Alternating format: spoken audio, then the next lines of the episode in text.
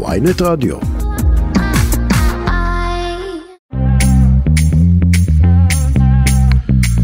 שלום לכם, אתם איתנו, כסף חדש, התוכנית הכלכלית היומית של ynet רדיו, אני רועי כץ, עורכת את השעה שקד אילת. סתיו בצלאל יהיו על הביצוע הטכני, ולנו יש שעה כלכלית עמוסה בכל טוב. אה, תכף נספר לכם על זה ששר הכלכלה, ניר ברקת, הוא רוצה לפקח על מחירי קוקה קולה, אתם שמעתם נכון, שר הכלכלה, הוא רוצה פיקוח מחירים על בקבוקי קוקה קולה, ננסה להבין מה הסיפור שם. אמ, יש אולי פתרון למשבר הדרכונים, שכבר שנתיים אמ, ynet מסקרת בצורה אינטנסיבית מאוד, אנחנו מכירים את התורים, אנחנו מכירים את הדיווחים. עכשיו השר החדש, משה ארבל, הוא מציע פתרונות, פתרונות של ממש. נדבר גם על ההתייקרות של מוצרי החלב מהיום, יותר מתשעה אחוזים, נשלם כולנו על חלב ומוצרי חלב, נדבר על המרוץ להעברת התקציב. עד סוף מאי חייבים להעביר תקציב במדינת ישראל, או שאין פה ממשלה, מה קורה עם כל התוכניות להורדת יוקר המחיה? היו הרבה הרבה הבטחות בזמן הקמפיינים. רשות החדשנות, להזכירכם, גוף ממשלתי, היא מזהירה מאוד מאוד מאוד מכל מה שעלול לקרות לתעשיית הטכנולוגיה הישראלית כתוצאה מהמהלכים בחודשים האחרונים. מדברים על התפצלות של ההייטק הישראלי מהשוק הגלובלי, שזה מילה יפה לכל מיני בעיות גדולות. נציין לא נחגוג, נציין את האחד במאי, אמ, נדבר גם על אה, כלכלות חלטורה וגם נדבר על העסקות אלטרנטיביות, דגש מיוחד ניתן לוולט וגם נדבר בנקאות אחרי שג'יי פי מורגן רוכש את פרסט ריפבליק ואולי סניפי הבנק ייפתחו מחדש כבר בקרוב בקרוב, כסף חדש, ynet רדיו, התוכנית הכלכלית היומית, אנחנו מתחילים, אומרים שלום לעורך ynet כלכלה, ערב טוב, צחי צחי שדה. אהלן רועי. טוב, אמ, ברשותך, נתחיל דווקא עם הצהרה מעניינת של שר הכלכלה ניר ברקת.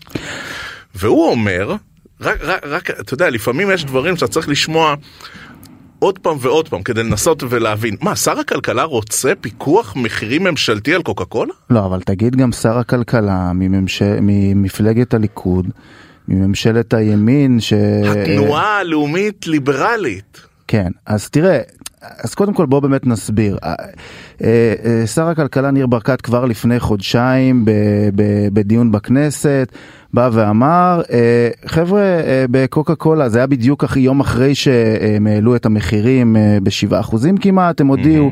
הם הרי חיכו בעצם לזה שיבטלו את המס כדי שהמחיר ירד ואז הם יעלו אותו כמובן. אז, אז הוא אמר, אתם אה, מגזימים, המחירים שהוא עשה, הם, אה, משרד הכלכלה פרסם איזשהו דוח שמשווה ואומר שהמחירים של קוקה קולה פה בארץ הם אה, יקרים הרבה הרבה יותר אה, ממקומות אחרים, בטח ממה שהם מוכרים ברשות הפלסטינית, וקוקה קולה כמובן הכחישו את הדברים האלה, אמרו שהנתונים לא נכונים. אז אבל הוא, צחי, אז... שיימינג כן. זה דבר אחד. אתה, אתה צודק במאה אחוז. פיקוח ו... מחירים ממשלתי זה דבר אחר. אז תראה, אז, אז זה נכון, כי, כי היום הש... השלב הבא השלב הבא זהו. וזה מה שמעניין פה. זה לא סתם uh, עכשיו בהצהרות של uh, אתם עושקים את הציבור ואתם זה.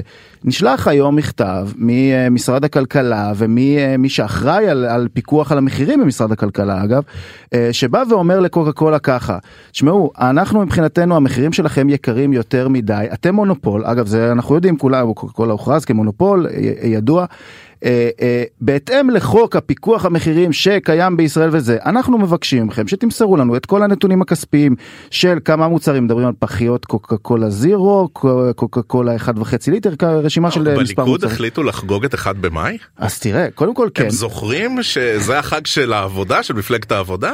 אז אני חושב שקודם כל בליכוד רוצים להראות שהם נלחמים ביוקר המחיה, אתה יודע, אבל אה, אה, איך נלחמים ביוקר המחיה? כרגע אה, יש לנו את קוקה קולה שמעלים מחירים, וזה...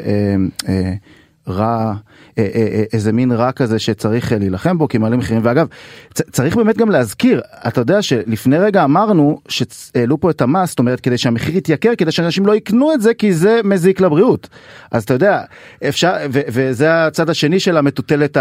נזכיר למאזינים שממשלה לא אמורה לעסוק במחירים ברמה הזאת היא אמורה לעודד תחרות היא אמורה להסיר חסמים היא אמורה לשכלל את השוק ולהכניס עוד ועוד שחקנים, לא ברמה ששר כלכלה קובע לגוף עסקי, לתאגיד כמו קוקה קולה, בכמה הוא ימכור את הפחיות. ירצו, ירצה הציבור הישראלי, יקנה, לא ירצה, לא יקנה. אז אתה יודע, אז אנחנו, יש אלטרנטיבות. אנחנו הציניים נגיד שהוא כמובן רוצה באמת אה, לאיים פה ולא באמת יעשה את זה, ולא, אגב כנראה שהוא גם לא יכול באמת לעשות את זה, צריך אה, הרבה מאוד אה, דברים כדי להכניס מוצרים לפיקוח, להסביר לכל הדברים האלה, אז הוא רוצה לאיים, בסדר, אבל אתה יודע, כמו שבדיוק אמרת, השאלה מה המדיניות פה, ויש לך היום את אה, מחירי החלב המפוקח שנזכרו להסתעסק בהם ברגע האחרון והעלו את ה... ו, ו, וכדי עכשיו להגיע לאיזשהו משא ומתן לדחות ועכשיו סמוטריץ' אומר לא אבל אני בכלל רוצה לפתוח את כל אה, משק החלב אז אוקיי אז היה לך mm. ארבעה חודשים מה.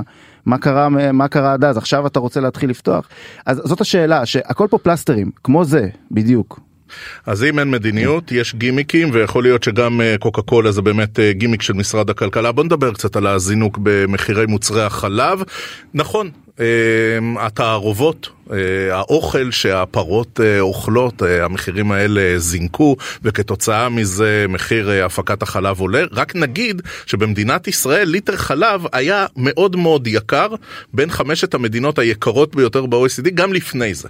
זאת אומרת, חלב ומוצרי חלב שהיו גם ככה יקרים מאוד מאוד בישראל, עכשיו נעשים יקרים יותר. זה נכון, אבל צריך גם להבדיל כי פה בעצם המוצא, זה, זה מה שגם אה, שר האוצר ניסה להגיד היום, שכל פעם שהמחירים ש, שנותנים להם לתנובה ולטרה להעלות את מחירי המפוקחים, שזה החלב וה, והגבינה לבנה והגבינה זה, אז הם גם מעלים את המוצרים הלא מפוקחים, וכשיש ירידה במחיר, אז הלא מפוקחים כמובן לא יורדים והכל. תפתחו אבל... את השוק, תפסיקו להגן עליו, זה שוק מתוכנן ומפוקח, תכניסו תחרות. אז, אז זה דבר אחד שאולי באמת צריך לעשות אותו. למרות שבאמת חלב קשה כן. לייבא. זה, זה גם חלב קשה לייבא ובוא נגיד גם את האמת אתה יודע גם היום המוצרים המפוקחים אין, אין, סיבה, אין להם סיבה ל, לייצר אותם uh, בגדול uh, למחלבות כי הם מרוויחים יותר נכון, מה, מהלא מפוקחים. נכון, שהם באמת יוצאים מהתחומים הם, המפוקחים. הם לאט לאט יוצאים ככל שהם יכולים. אגב, תנובה ב, ב, בשוק הזה, הם, uh, זה, הם נמצאים בתוכו בעיקר בגלל איזושהי מחויבות היסטורית לדעתי שהם רוצים להיראות מבחינת תדמית ציבורית, מבחינת כל הדבר הזה.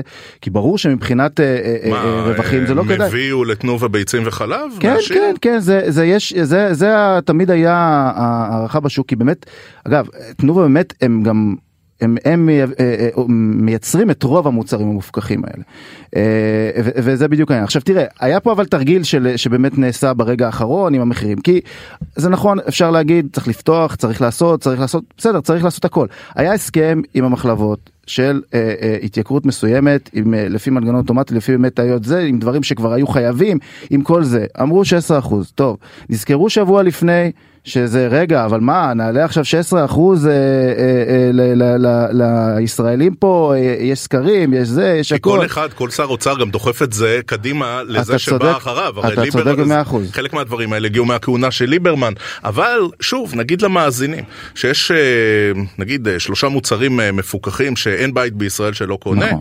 ביצים בין חמשת המחירים העיקריים ב-OECD לחם מפוקח בין חמשת המחירים היקרים ביותר ב-OECD וחלב בין חמשת המחירים היקרים ביותר ב-OECD. עכשיו, אם זה כבר מפוקח ואם אתה כבר מוכן לקבל את ההתערבות הממשלתית ואת הפגיעה בכלכלה, לפחות שהמחירים יהיו זולים. זה נכון, רק שאני אגיד לך שבוא, לא נתחיל להיכנס לתוך כל הדבר הזה, אבל כשזה קרה בחמאה, ואתה יכול להגיד, אוקיי, לא פתחו לגמרי, כן פתחו לגמרי והכל, אז בסוף...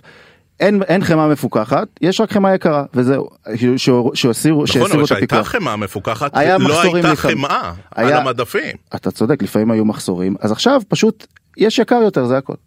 טוב, אה, במעבר חד, כמו כן, שאומרים. כן, בוא נדבר בוא על... נדבר על דברים אה, טובים שהממשלה הזאת עושה, אני חייב לומר, תשמע. בוא נדבר על אה, נושא שבאמת אה, כאן בוויינט מטפלים בו באופן מאוד אינטנסיבי בשנתיים האחרונות. נקרא לו מחדל הדרכונים, אין דרך אחרת לתאר את זה. חד משמעית. אנשים שמתחילים לסחור בתורים ומגלים לך שבטייבה בשמונה בבוקר, בעוד חודשיים אולי תקבל תור להארכת דרכון.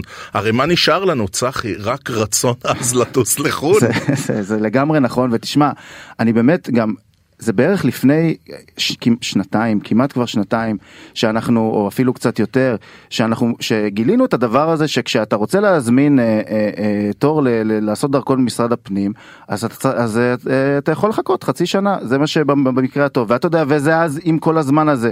אה, אה, אה, זה, זה השתנה, אמרו, שרת הפנים הקודמת איילת שקד, אנחנו נוסיף עובדים, אנחנו, אה, כן, אנחנו נטפל בזה, היה אפילו הבטחה, תוך חודש, תוך חודשיים, היו זמנים, כל אחד אמר משהו אחר. אחר. לא קרה כלום, כי אגב, ניסו באמת למצוא לזה כל הזמן גם פתרונות טכנולוגיים. להגיד אוקיי יש פה זה הרי גם גם אנשים פרטיים הציעו את, ה, את הפתרונות האלה. איך אפשר? כי המערכת לא עובדת מספיק טוב. כי כמו שאמרת לאחרונה בכלל היה את הסיפור הזה עם, ה, עם ההאקרים שהשתלטו על התורים ומכרו אותם במאה שקל זה שזה בכלל הזיה הרי יש אנשים צריכים לדעת שגם אפשר לעשות דרכון זמני פשוט באותו מחיר לא צריך לקנות לא צריך לקנות תור אפשר להזמין תור לאחר כך. זה לא היה כל כך הגיוני אבל באמת כל הטירוף הזה שהיה פה. ובסוף היום נכנס אה, שר פנים חדש ונכנס אה, מנכ"ל גם אה, חדש לרשות האוכלוסין וההגירה שאני באמת חייב לומר ואני נכנסו לעניין הזה מההתחלה גם בדיונים בכנסת גם אחר כך. כדי לנסות ולפתור והביאו פה פתרון שלא עשו אותו קודם שהוא אולי צחי, אבל כן. לצד השבחים למשה כן. ארבל שבכל הכבוד נמצא בתפקידו כשר פנים שנייה וחצי עשרה ימים כן. אה, אחרי שאריה דרעי שם לא שחרר לא את משרד הבריאות ולא נכון. את משרד הפנים אז אה, ארבל נכנס לשני התפקידים. אם לקח לכבוד השר עשרה ימים לפתור משמע. את המשבר הזה. תראה ש... בוא, בוא, בוא נגיד את האמת הוא עוד לא פתר הוא, הוא הציע פתרון שנראה אני ובוא נציג באמת את הפתרון הזה למי שלא קרא ולא ראה מה שנאמר היום שבעוד שבועיים יהיו ארבע לשכות אה, אה, של רשות האוכלוסין מרכזיות ב- בישראל מרכזיות כן תל אביב חיפה באר שבע ירושלים שיפתחו מהשעה שבע וחצי בבוקר עד עשר בערב. ואפשר יהיה לבוא ולא ולא אם לא קבעת תור זה בסדר אתה יכול לבוא אתה תיקח פתק כמו שהיה פעם וואו אתה יודע כמו חוזרים פשוט אחורה. איזה פתרון.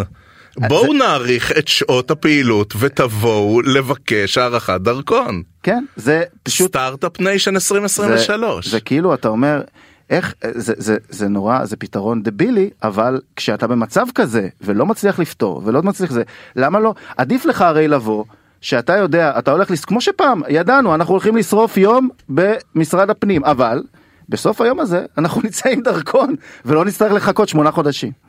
אתה יודע, אנחנו מדברים uh, הרבה על כל הבוקה ומבולקה ברפורמה המשפטית סביב הממשלה הזאת, שזה בעצם הנושא המרכזי שהם עסקו בו בארבעת החודשים האחרונים, ואנחנו רואים פה נושא אחרי נושא, משרד אחרי משרד, שהממשלה הזאת פשוט לא מטפלת באמת בחיים של כולנו. אז הנה מגיע שר הפנים החדש, משה ארבל, מש"ס, מישיר מבט לאתגר ולבעיה ומציג פתרון. האם זה פתרון מושלם? נגלה. האם זה פתרון מלא? נגלה, אבל לפחות מישהו מנסה. לגמרי ככה וזה באמת כשיש משהו שהוא טוב שלא אתה יודע התשקורת העוינת הזאת כל הזמן אומרים שאנחנו כל הזמן זה שיש משהו טוב אנחנו נהנים אה, להגיד יופי וגם נבדוק שזה באמת עובד. לך תדע, אולי עוד uh, משרי הממשלה ילמדו מהשר משה ארבל ויעסקו בענייני המשרדים שלהם וייצרו פתרונות לבעיות. יכ... תשמע, יכול להיות שזה יצליח. אני, אה, תראה, אנחנו, לא, אנחנו לא יכולים לדעת, איך נדעת כזה דבר?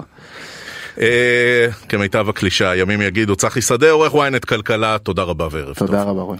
אנחנו ממשיכים ורוצים לעסוק בכל מה שקשור להורדת יוקר המחיה, מפני שיש פה מרוץ משמעותי להעברת תקציב. פרק הזמן שניתן לממשלה הוא מוגבל עד סוף החודש הזה.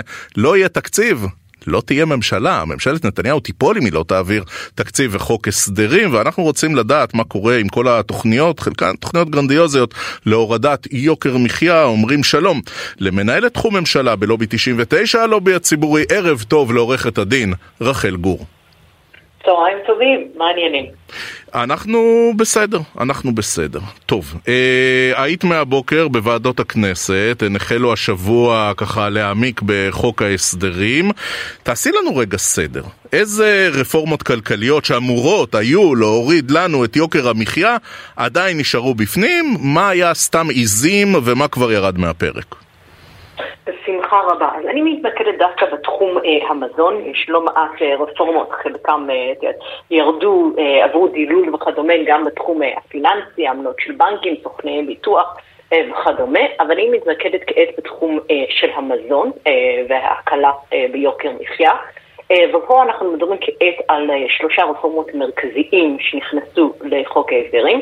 הראשון זה להקפיא את האפשרות של חברות מזון גדולות להתמזג עם עוד חברות מזון גדולות או בינוניות במשך אה, השנתיים הקרובות, כאילו, וזה בניסיון למנוע את התופעה שאנחנו מכירים היום, שישנו 4-5 חברות שהן מגה פונופונים, כאילו, את יודעת, חברות הכל יכול, אה, לא קשובים לצרכן, לא רגישים לעליות מחירים, והם שולטים במחצית אה, משוק המזון. בנוסף, יש עוד איזה רפורמות יותר, נגיד, קטנטנות, שהם מנסים לעודד קמעונאים לשים על המדפים או לשווק יותר מותגים של יצרנים קטנים. ובנוסף גם למנוע את הפרקטיקה הזאת שנקראת הנחת יעדים, שבעצם הספק הגדול או יבואן הגדול מגיעים לסופר והם אומרים להם בוא, אנחנו. אנחנו מוכרים לכם את כל המוצרים שלנו כסל ולדוגמה, אם אתם מוכרים הרבה מהחיתולים שלנו, תקבלו הנחה על הקפה. דבר שכמובן אה, זה מעלה את האינטרס של החברה להדחיק מתחרים או ספקים קטנים ולשים אך ורק את המוצרים ואת המותגים של החברה הגדולה במיקום מרכזי על המדף ובכלל לדחוף את זה בכל דרך אפשרית. אז זה כרגע מה שנשאר בתוך חוק ההסדרים, מה יצא בסוף החודש עד 29 למאי אנחנו נחכה ונראה. אה, אבל אתה צודק שהדברים הם באמת דרמטיים, בין אם זה היה הג'יובלוק. אה, אני לא רוצה כן. להקטין את מה שנותר בחוק ההסדרים, אבל את יודעת, אני זוכר היטב את הקמפיינים, זה לא היה לפני כל כך הרבה זמן.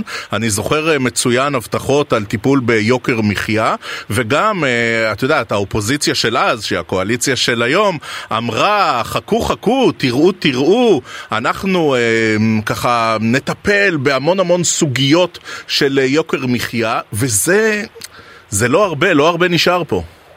צודק, צודק לחלוטין, אין, אין לי יכולת אה, לחלוק על זה. אכן, אה, בתיו, אפילו בטיוטות קודמות של חוק ההסדרים היו רפורמות הרבה יותר, אה, נגיד אותן, אה, גרנדיוזיות, שאפתניות, אה, עם שיניים, איך שלא תרצה להגדיר, בין אם זה היה פיצול ופירוק אקטיבי של המונופולים ביבוא, בין אם זה היה אה, מניעה של הפרקטיקה הזאת שבו אה, הספקים הגדולים אה, מונים ממתחריהם, אה, נגיד במקומות יותר זולים כגון אה, מזרח אירופה, למכור לישראל אה, תמרוקי ומוצרי מזון ארוזים. אה, היו, היו, היו, זה באמת, או איסור היבוא בלעדי, אה, או את הצעד הבא מבחינת פתיחת השוק אה, ליבוא, כמו הרחבת מספר התמרוקים שניתן לייבא ביבוא במקביל, היו המון המון הצעות יפות על השולחן, ורובם אכן ירדו במהלך שלבי החקיקה.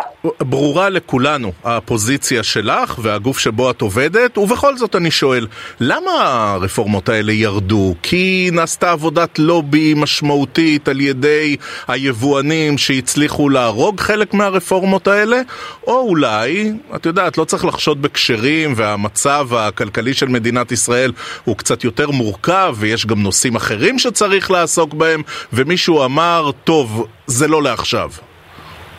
אני שזה גם וגם. Uh, במקרה של פירוק uh, המונופולים במזון, אני די חוששת שדווקא הלחץ פה הגיע כמובן גם מדיפלומט פשטניק שעליהם את הרפורמה היה צפוי לחו"ל, אבל לא רע. אני מניחה שזה גם הגיע מזה, מאוסם, מהחברה המרכזית למשקאות, מה שנקרא קוקו קול ישראל, שגם הם עוסקים לא מעט בהקצה של מותגים של חברות uh, אחרות, uh, לרוב יצרנים ישראלים uh, בגודל קטן או בינוני. אז בהחלט היה פה אינטרס מסחרי מובהק uh, לדחות אה, או לסרס, אה, זה לרוקן מתוכן ככל האפשר את הרפורמות המוצעות, וכן, כפי שאתה אמרת, יש פחות תשומת לב אה, לנושאים הכלכליים כעת, בגלל הסיפור המשפטי, הרפורמה וכדומה. וכן, מרגישים את זה בשטח, שאת יודעת, פעם תקציב, תקציב ככלל, חוק הסדרים בפרט, היה אירוע. כל המדינה הייתה ממוקדת אך ורק סביב הדיונים האלו, בהחלט, כאילו, את יודעת, בממשלה, באוצר, משרד המשפטים, כאילו, בכל מי שמורם בהליכה, והפעם יש... מסתכלים על דברים אחרים בו זמנית, אין ספק, כאילו שיש פה uh, חלוקת קשב uh, קשה והנושאים הכלכליים לא מקבלים את התשומת לב הראוי. שוחחנו על זה באייטם הקודם, אבל אני מבקש uh, לקבל גם את עמדת המומחית שלך. ניר ברקת, שר הכלכלה, הוא מאיים היום פיקוח מחירים מול קוקה קולה. זה מסוג כן, הדברים שאת... אני מודע, אני, אני, דבר ראשון שעבר לי בראש היה שאולי יתבלבל בין ראשון לאפריל לראשון למאי, כאילו, וזה בדיחה. אבל אה, לא, ככל הנראה זה לא, אה, וזה באמת די מדהים שאנחנו עברנו תוך אה, שבועות ספורים מביטול המס, זה שמוצע על ידי הממשלה הקודמת על משקאות מתוקים, על מנת להפחית את הצריכה ולהפחית את העלויות על מערכת הבריאות הציבורית כתוצאה מסכרת ושלל מחנות שנגרמים מצריכת יתר של סוכר. ועכשיו ממש תוך שבועות ספורים אנחנו עוברים במצב שבו הממשלה בפועל, כי זה המשמעות של פיקוח, מציעה לסבסד אה, קוקה קולה כמוצר צריכה בסיסית על מנת להנגיש את זה לציבור. אה, וזה באמת מרגיש אה, חן, מה אני אגיד לך? אבל את יודעת, אנחנו מסתכלים על מהלכים של הממשלה, והרבה פעמים אנחנו ביקורתיים, יכול להיות שאפילו אנחנו ביקורתיים יתר על המידה. פה זה באמת נדמה כמו דמגוגיה, זאת אומרת, איך, איך שר כלכלה יפקח על אה, מוצר כמו קוקה קולה? גם מה יהיה בדיוק הטיעון, והאם זה לא דברים שצריכה... אולי לטפל בהם רשות התחרות בכלל, במסגרת הגבלים עסקיים, ואין לזה באמת קשר לסוגיות אחרות. בהחלט. אני נותר לי רק להסכים איתך. טוב, כאמור, אה, סדר גודל של חודש עד שהממשלה, עד שהקואליציה תהיה חייבת להעביר אה, תקציב וחוק הסדרים, אחרת הממשלה הזאת נופלת. נכון. בהערכה... עד 29 למאי. כן, בהערכה המקצועית שלך, עורכת הדין גור, מה שאנחנו רואים עכשיו בוועדות, זה בכלל יישאר, או שאפילו המעט הזה אנחנו עוד נתגעגע אליו? אז המעט הזה תמיד נמצא בסכנה תמידית. אני השתתפתי uh, רק אתמול uh, בדיון סוער uh, בוועדת הכלכלה, שבו הנציגים uh, של חברות המזון הגדולות, התאחדות התעשיינים ודיפלומט, בעצם ניסו שוב, כאילו, את יודעת, לרוקן עוד יותר uh, את ההצעה, ספציפית במקרה הזה ההצעה של איסור מיזוגים מתוכן, ובעצם ניסו שבמקום שיגדירו חברה קטנה, ואם חברה קטנה עדיין ניתן להתמזג, כי אנחנו מעוניינים שחברות קטנות כמובן יצמחו ויגדלו, אז במקום להגדיר חברה קטנה ככל חברה עם, אה, זה, עם מחזור מכירות בישראל של מעל 20, או מתחת ל-25 מיליון שקל, הם רוצים להגדיר חברה קטנה ככל חברה עם מחזור מכירות בישראל שמתחת ל-200 מיליון שקל. עכשיו, כמובן שהמשמעות זה שהרפורמה הזאת, בעצם ההגבלות על אזור מסוג, חלים בסופו של דבר רק על חברות בודדות, ורוב החברות שרצו להכניס לתוך הרפורמה, רוב המיזוגים שרצו, העתידים שרצו למנוע, לפחות להקפיל תקופה של שנתיים, לא יקרה. למזלי, יודע, לשמחתי, אנחנו בתור לובי של הציבור היינו שם, ויו"ר הוועדה היה קשוב לדרישתנו, אנחנו מחכים, אה, לשמוע ולראות מה בדיוק יקרה, ומה יהיה הנוסח הסופי, אבל כן, יש אין ספור אה, ניסיונות לסובב, להקטין, לשנות, בסופו של דבר רגולציה זה דבר מאוד סבוך, זה להעביר אה, פסקה או אפילו נקודת אה, סימן כלשהי מאמצע המשפט, בסופו של דבר מיליארדים יכולים לעבור מיד אחד לשני, ולכן אנחנו נוכחים בשטח להציג את האינטרס של הציבור. אנחנו נמשיך לעקוב בין היתר גם בעזרתכם בלובי 99, הלובי הציבורי, מנהלת תחום ממשלה בלובי 99, עורכת הדין רחל גור, תודה רבה לך על השיחה גברתי. תודה רבה. אנחנו מזכירים לכם, אם אתם רוצים להאזין לנו אה, בהאזנה מאוחרת לכל הרעיונות, לכל התוכניות שלנו, אנחנו נמצאים תמיד במתחם הרדיו באתר ynet או באפליקציות הפודקאסטים המצליחות והפופולריות. אתם מחפשים אותנו, כסף חדש בשורת החיפוש, ויכולים להאזין לנו בכל זמן, בכל מקום, מכל מכשיר. תלחצו עוקב, כי זה לנו חשוב, אה, ותדרגו אותנו, כי זה גם חשוב לנו, ואנחנו אה, נעשה הפסקה קצרה לשיר, וכשנחזור נדבר על האזהרה של רשות החדשנות מסכנות לתעשיית הטכנולוגיה הישראלית, וגם נציין את האחד במאי, וגם נדבר בנקאות עולמית, אחרי שג'יי פי מורגן רוכשים את פרסט ריפבליק, הכל הכל אחרי קצת מוזיקה. כסף חדש, אנחנו ממשיכים כל הזדמנות לנגן את נילי מחסה של אריאל זילבר, הקלאסיקה הזו. הם, הזדמנות מצוינת, אבל לנו יש עוד הרבה נושאים ואנחנו רוצים להמשיך. טוב, רשות החדשנות, היא מזהירה מהתפצלות ההייטק הישראלי מהשוק הגלובלי, שזה ניסוחים עדינים ומכובסים ל... בעיות בתעשיית הטכנולוגיה הישראלית, ואנחנו מזכירים לכם, רשות החדשנות זה גוף ממשלתי, וכשהם אה, מזהירים אז זה תמיד צריך להיות ככה בדיפלומטיות, אבל זה מגיע עמוק עמוק מבפנים. אנחנו רוצים להעמיק בנושא הזה. אומרים שלום, ערב טוב, לרואי החשבון יניב אנג'ל, שלום אדוני. שלום, צהריים טובים לכולם, לך ולמאזינים. מומחה למיסוי בינלאומי המלווה חברות הייטק, אתה מפירמת הייעוץ אורן ישראל. מה בעצם אומרים ברשות החדשנות? תראה, אפשר לומר שרשות החדשנות אה, נותנת לנו איזושהי נקודת מבט שלה ונורת אזהרה אה, בנייר עמדה שפורסם ממש היום. הם מתארים את השלכות הסיטואציה אה, המשפטית שמתרחשת כרגע במדינה, ובעצם מתארים את ההשלכות על ענף ההייטק באופן ספציפי. מתארים שם, לפי הערכות, שבין כ-50 ל-80% מחברות סטארט-אפ אה, של יזמים מישראל בעצם מתאגדים ומקימים חברות בחו"ל ולא אה, בישראל. הם מדברים שם על אה, כך שכשיש חברות סטארט-אפ שמוקמות בישראל, בעיקר מדובר במרכזי פיתוח שיחסית התרומה שלהם לכלכלה היא נמוכה. מדברים על ירידה במועסקים בענף ההייטק של סביבות 15%, ואם אני מסכם את כל הנקודות שאמרתי, בעצם הן מתמקדות בעובדה שלדעתם הסטארט-אפ הישראלי נמצא בדעיכה, תורם פחות למשק, התוצאות יהיו ישירות אה, בכיס של כולנו. עכשיו... הסטארט-אפ הוא המנוע שמשלם הכי הרבה מיסים, ואנחנו...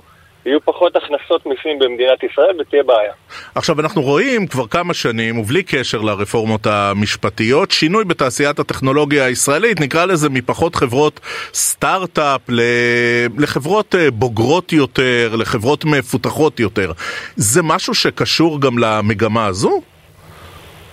תראה, זה קשור לשני המגמות. בעצם אה, כל חברה, חברה ישראלית, חברת סטארט-אפי, רוצה בעצם להתחיל את הפעילות העסקית שלה בישראל, ובסופו של דבר, אה, מה שנקרא, לעשות את האקזיט או את הכסף הגדול אה, מחוץ לישראל. וחברות מנסות לעשות את זה לפעמים בתחילת דרכם, לפעמים כשהן לא מצליחות, הן מנסות לעשות את זה בשלב בוגר יותר בחיים שלהם, ואז אולי אה, לעשות את האקזיט בסכומים גדולים יותר של, אה, של כסף. אני רגע אדייק את השאלה, האם ברשות החדשנות מייחסים את זה לארבעת החודשים האחרונים, או שהם מזהים את זה כמגמה שגם מושפעת מתהליכים גלובליים, אירועים משמעותיים יותר? אני חושב גם וגם. תראה, כשהם נוקטים במספר של בין 50 ל-80 אחוז חברות ש, שבתקופה האחרונה פחות מתאגדות בישראל, אז יש איזה קשר ישיר לסיטואציה המשפטית אה, שמשדרת כרגע חוסר יציבות, אז אדם שבא ויש לו פעילות עסקית והוא רוצה לחשוב איפה לאגד את החברה שלו, כרגע לפי הנתונים שלהם הוא פחות עושה את זה במדינת ישראל ומעדיף ללכת אה, למקומות אחר, אה, אחרים, ככה שזה מבחינת הטווח הקצר, אבל גם מבחינת הטווח הרחוק, כבר שנים רבות יש לנו אתגר במדינה לשמור את, ה, את מוחות ההייטק ואת הישראלים שתורמים להייטק, יש לנו אתגר להשאיר אותם במדינה, אנחנו רואים, אה, לפחות אה, איך שאני מתרשם מהשטח, אה, תופעה כבר כמה שנים של רילוקיישן, של ישראלים בתחום הסטארט-אפ בהייטק שעוברים מעבר לים. כך שהייתי מייחס לזה גם לסיטואציה הנוכחית בטווח הקצר וגם uh, בטווח הרחוק יותר, לא רק בארבעה חודשים האחרונים. הזכרתי בפתיח שלי שרשות החדשנות, זה, זה, זה גוף ממשלתי, וכשהם בעצם במידה רבה מאשרים, שלא נאמר מהדהדים, אזהרות שנשמעו פה על ידי קברניטי תעשיית ההייטק לפני ארבעה חודשים, גם לפני הבחירות, הדבר הזה הוא... הוא מאוד משמעותי. זאת כבר ממשלת ישראל מזהירה את ממשלת ישראל. אה, אפשר לומר שאתה צודק. תראה, רשות החדשנות זה, זה גוף סטטוטורי עצמאי, אבל הם אה, קשורים בהחלט למשרד הכלכלה ולפחות כך הם מייצגים אותם וכך גם נתפסים בעיני הציבור.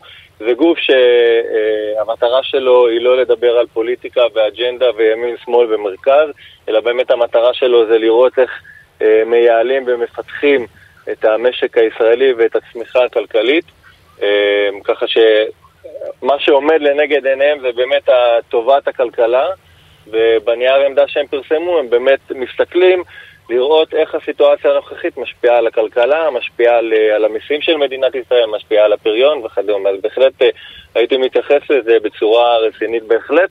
הם לא כל הזמן מפרסמים ניירות עמדה, זה לא משהו שקורה כל שני וחמישי. אני בטוח שברגע שהם פרסמו את זה הם היו זהירים ועשו עבודה רצינית ומעמיקה.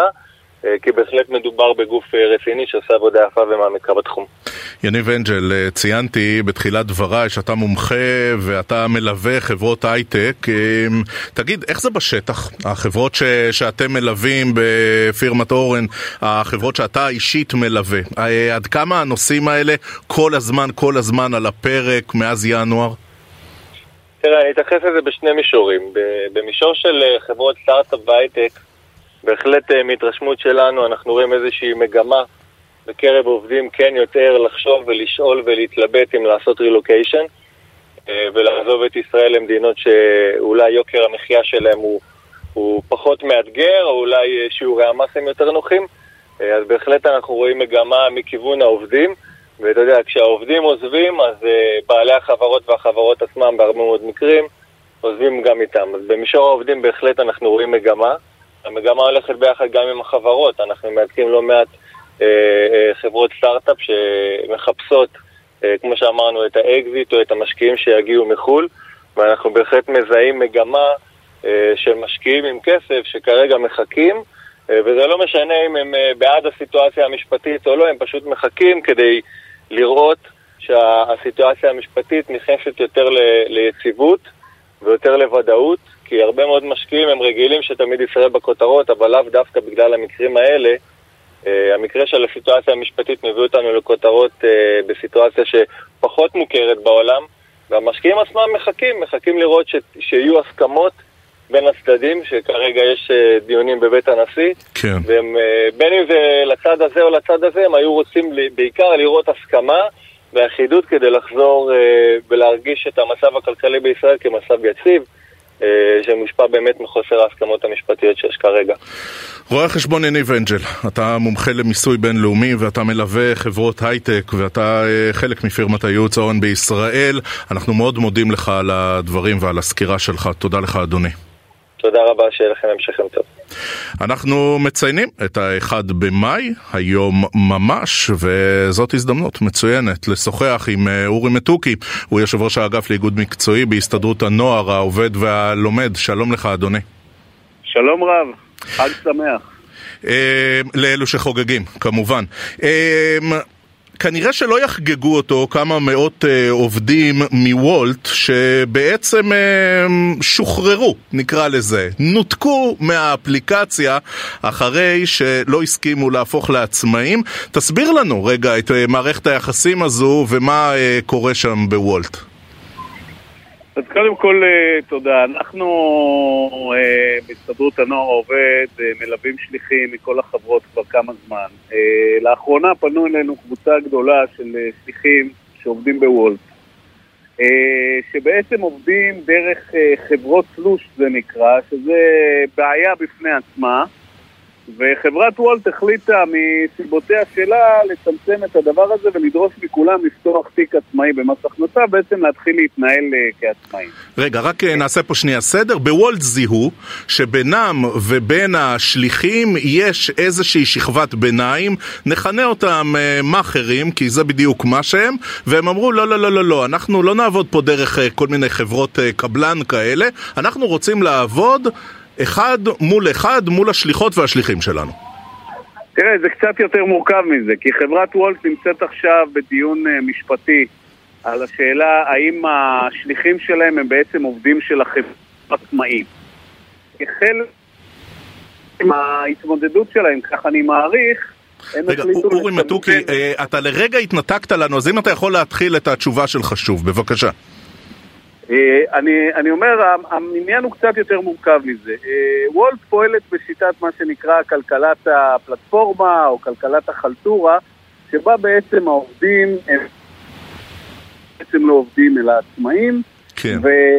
וכך חוסכים בזכויות סוציאליות ודברים דומים, ובעצם יש על זה תביעה משפטית שהגיש איזשהו עובד, תובענה ייצוגית, שאושרה בשלב הראשון ונמצאת עכשיו בדיון בבית הדין הארצי. אוקיי. אני חושב, אה, זו הערכתי, שהחברה החליטה לצמצם בעצם לעובדים שלא יכלו או לא נוח היה להם לפתוח תיק עצמאי, אפשרו לעבוד דרך כל מיני חברות שאתה קורא להן קבלן, אני אקרא להן חברת... ש... לא, אבל אה, אורי, המהלך, המהלך הבסיסי של וולט, שהם דורשים מהשליחים אה, לפתוח עוסק עצמאי, והם גם נתנו להם זמן לדבר הזה, כדי שלא יהיה איזשהו buffer, שלא יהיה איזשהו גורם ביניים, הרי שכולנו יודעים שסביר להניח גם לוקח איזה עמלה. הדבר הזה הוא דבר ראוי, לא? תראה, כל, אה, כל שיטת ההעסקה הזאת של חברות התלוש היא בעייתית, בוודאי לא אגן עליה. אבל אה, נוצרה כאן סיטואציה שבה קבוצה של עובדים, אה, שבעצם אה, פעלו בדרך מסוימת שהחברה נתנה להם. זאת אומרת, זה לא, ש... זה לא שהם המציאו את זה על דעת עצמם, זה החברה אפשרה להם. חשבון וכדומה. מאוד מאוד קצר, אתה אומר נתנו להם זמן, תראה, זה לא, בטח לחבר'ה כאלה, זה לא כזה פשוט. מה גם שממה שהם מספרים לנו, חלק לא קטן מהם אה, גם לא יכולים לפתוח. למה אה, זה? תיק למה זה? עצמאי, כל מיני אנשים שהם בפשיטות רגל, או בכל מיני מצבים אה, אה, כאלו ואחרים. אני חייב להגיד, ממש רגע, אם הם אנשים בפשיטות רגל, איך הם מנהלים את מערכת היחסים העסקית שלהם אל מול אותן אה, חברות קבלן ביניהם ובין וולט? מה שלא ניתן, עובד מול אה, וולט ישירות גם לא יעבוד מול העסקה אחרת. לא, לא, אם, אה, אם הם אה, מקבלים שכר בכל מיני אה, דרכים שבהם הם פועלים. מה, זה- במזומן? בשחור? אתה יודע, שכר, אני לא חושב, לא מעריך, לא... אוקיי. אני אומר עוד פעם, אנחנו לא, אתה יודע, מסייעים להם בקטע הזה. אני רגע, אם אנחנו לוקחים את הטיעונים של וולט, אז הם אומרים, תקשיבו, זה לא ששחררנו אותם בפתאומיות, אלא שגם גילינו שנגיד אה, חברת קבלן, לפחות אחת, שהם עבדו מולה, לא שילמה בזמן לעובדים, והדבר הזה כמובן משליך על וולט.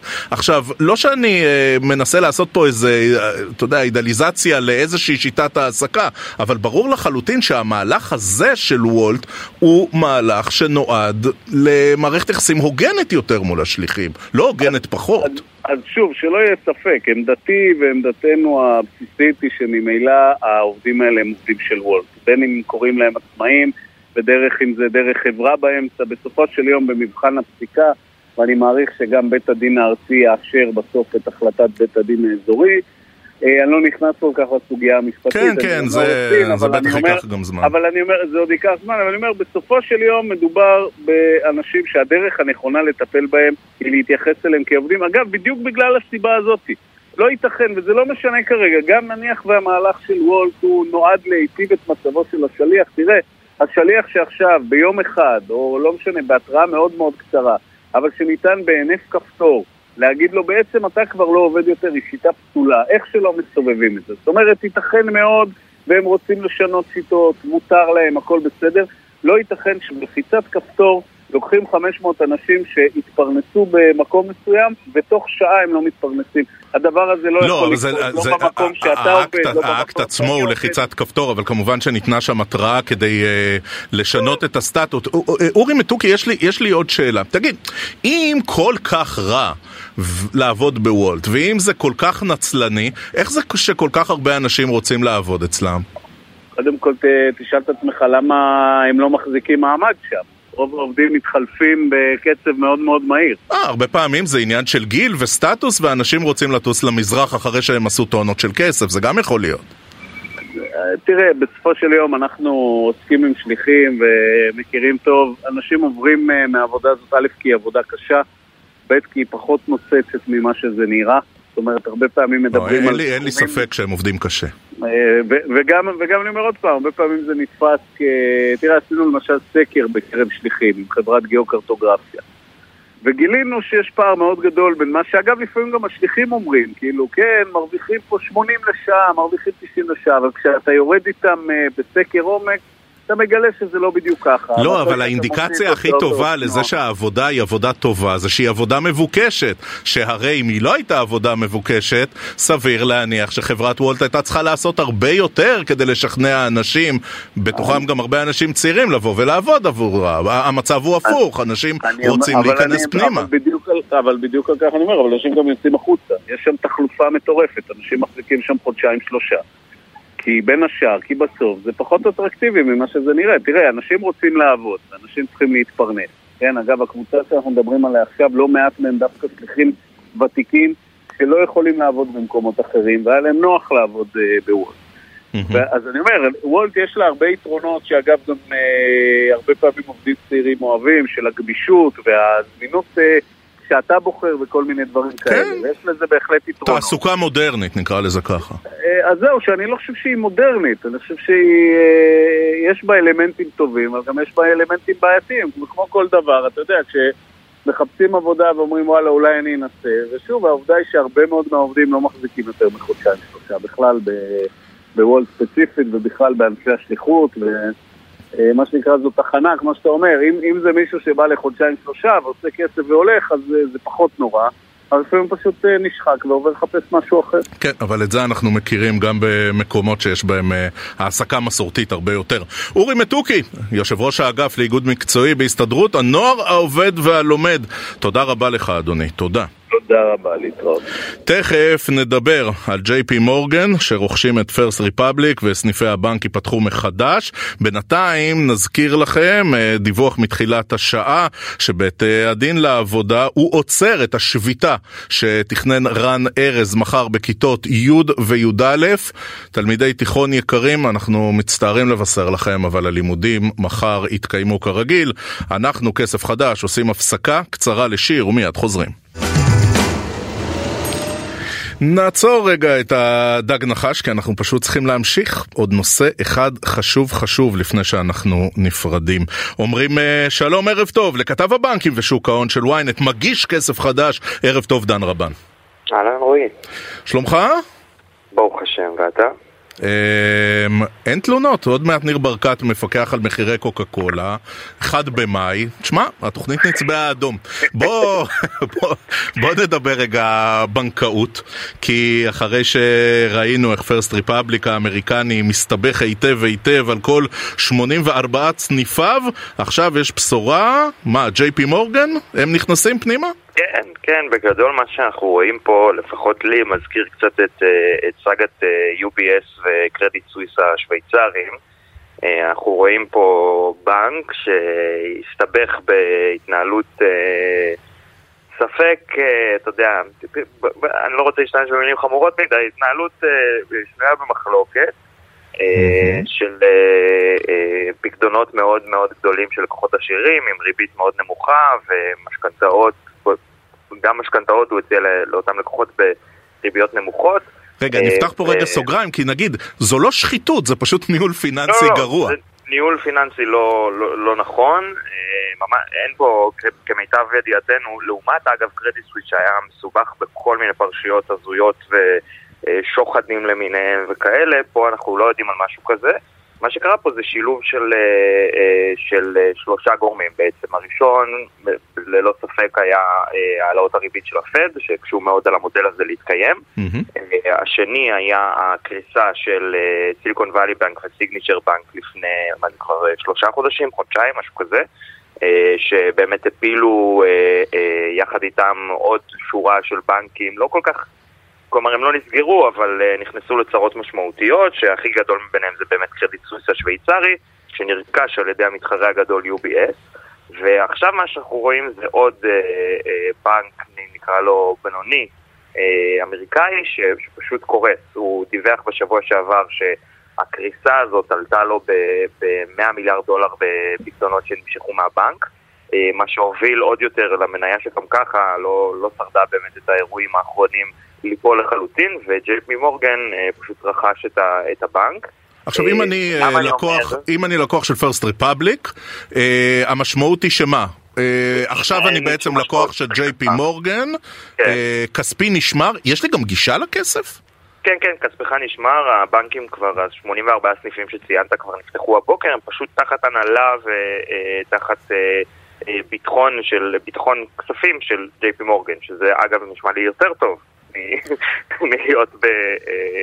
תחת הבנק השני שהוא היה הרבה יותר קטן וכאמור נוהל בצורה שנייה במחלוקת. הבעיה שיש פה, זה, וזה למה אמרתי שזה מזכיר את UBS קצת, זה, זה מה שזה קורה, זה אומר, זה פשוט הבנקים הכי גדולים ממשיכים להיות עוד יותר ועוד יותר גדולים על חשבון אותם בנקים קטנים שקורסים. מקבלים עסקאות בתנאים מדהימים בגלל שהבנקים האלה אין להם באמת אופציה אחרת ולוקחים נתח מאוד מאוד גדול של לקוחות בשנייה וחצי. ומצד שני, אתה יודע, עבורנו ועבור הלקוחות, יש פה סיטואציה שהיא סיטואציה קצת חדשה, מפני שבעצם יש פה אירוע פיננסי גדול, אתה יודע, אולי לא ענק, אבל אירוע פיננסי גדול, אבל בלי נפגעים ברמת הלקוחות הפשוטים, הסטנדרטיים, נקרא לזה ככה. נכון, אנחנו, תראה, אנחנו... זה תלוי, אנחנו יודעים, בהתחלה כשכל הסיפור הזה קרה וש-SVP וסיגניצ'ר בנק קרסו, היה חשש מאוד מאוד מאוד גדול ללקוחות. אממה, הפד, הממשל האמריקאי, הודיע יחסית מהר שהוא יגבה את כולם, שלא יהיה אף עיבוד של פקדונות. מי שיפסידו זה רק מי שהשקיע בבנק במניות של הבנק, שזה מה לעשות, עשיתם השקעה גרועה וזה קרה. כן. אני חושב שזה חלק מה... מהמסקנות של הממשל האמריקאי מ-2008, שלפעמים אין מה לעשות שבנק בסדר גודל כזה קורס, הדרך היחידה זה להציל אותו, אחרת זה יתגלגל לתוך הרבה מאוד לקוחות ויתגלגל לתוך הכלכלה. וזו תקופה גם ככה לא טובה לכלכלה האמריקאית, וזה מה שהם לא רוצים שיקרה. שמת לב, דן, ש... שקפיטליסטים, שקפיטליסטים גמורים, ברגע שבנק קורס, הם פתאום רוצים התערבות ממשלתית והלאמה של הממשל האמריקאי? רועי, אתה נכנס איתי לפינות uh, מאוד קשות, אתה יודע שאני ואתה לא באותה דעה על uh, איך שוק אמור להיות. לא, אבל, אבל, אבל זה די מדהים, אתה יודע, אתה, אתה רואה פה כן. את הרגולטור שמשתלט על בנק ומוכר אותו, כן. ואתה יודע, בעצם ניזוקים רק בעלי המניות, בסדר, בפעם הבאה שיעשו החלטות יותר טובות בשוק ההון, אבל אתה רואה את הצווחות המיידיות להתערבות ממשלתית של אנשים שהיו אמורים להאמין בדבר ההפוך בדיוק. אני לא, לא פרופסור לכלכלה ולא אתיימר, אבל כן, קיינסיאניזם זה בדיוק זה, זה אומר שוק חופשי זה אחלה עד שיש משבר. כשיש משבר הממשלה חייבת להתערב, אחרת השוק קורס לתוך עצמו. וגם הקפיטליסטים המושבעים ביותר, לדעתי מבינים את זה כשזה הכסף שלהם. בדיוק. לכל אחד מהצדדים בוויכוח הזה, יש תמיד איזה סטנדרט כפול, once זה מגיע להיות הכסף שלו. דן רבן, כתב בנקים ושוק הון של ynet, וכמובן מגיש כסף חדש. דן, תודה, תודה רבה. תודה לכם. אנחנו מסכמים את כסף חדש להיום, מחר נחזור אליכם עם כסף חדש, אני אהיה פה באולפן. נגיד תודה לשקד אילת שהייתה על העריכה, סתיו בצללי היה על הביצוע הטכני. המשך האזנה נעימה לכם, ושיהיה לכם המון המון כסף חדש.